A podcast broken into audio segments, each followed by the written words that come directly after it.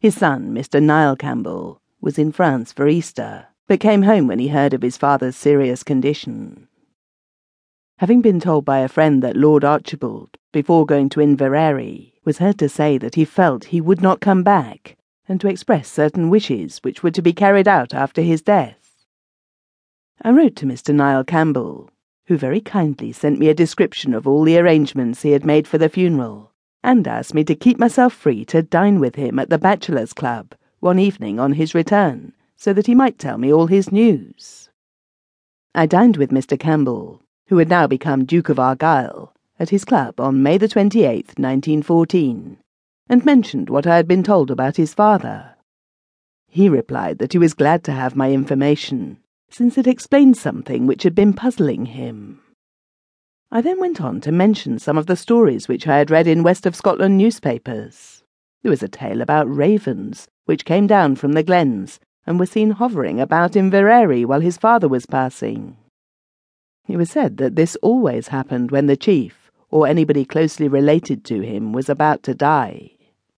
Mr. Campbell said that he believed that the story was true, but that they did not take much notice of the ravens.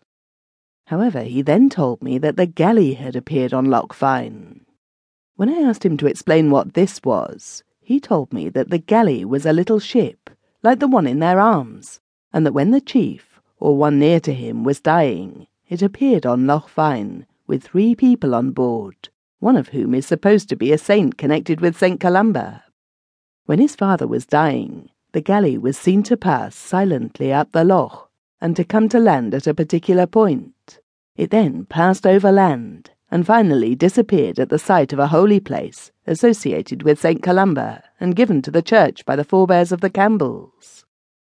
A great many people saw it on the occasion of his father's passing, including a foreigner, that is to say, one who was not a Campbell or even a Highlander, but a Saxon.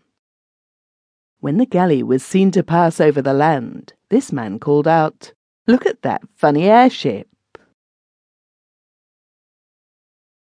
Part 2 In August 1914, I was staying at Inverary, arriving there after luncheon on the 18th. That afternoon, when tea was served in the library, there were present the Duke, his sister Lady Elspeth, the Bishop of Argyll and the Isles, the Chamberlain of Argyll and his wife, Mr. Samuel Gurney, and myself. I remember we were all sitting having tea round a big table, when presently I heard a tremendous noise at my side, like the banging of books. It was as though a whole shelf full of books had been taken out and thrown violently onto the floor of the open gallery which runs round the library. I looked up, but said nothing. In fact, no one uttered a word but I noticed that the Duke and his sister exchanged glances and then looked at me. I had the impression that no one else in the room had heard anything. After tea, the Duke spoke to his sister and then took me into his private room. He said to me, You heard a noise while we were at tea. My sister and I saw that you had heard it and that no one else did. He went on to tell me that that side of the castle was haunted and that that particular noise had been heard there for many years.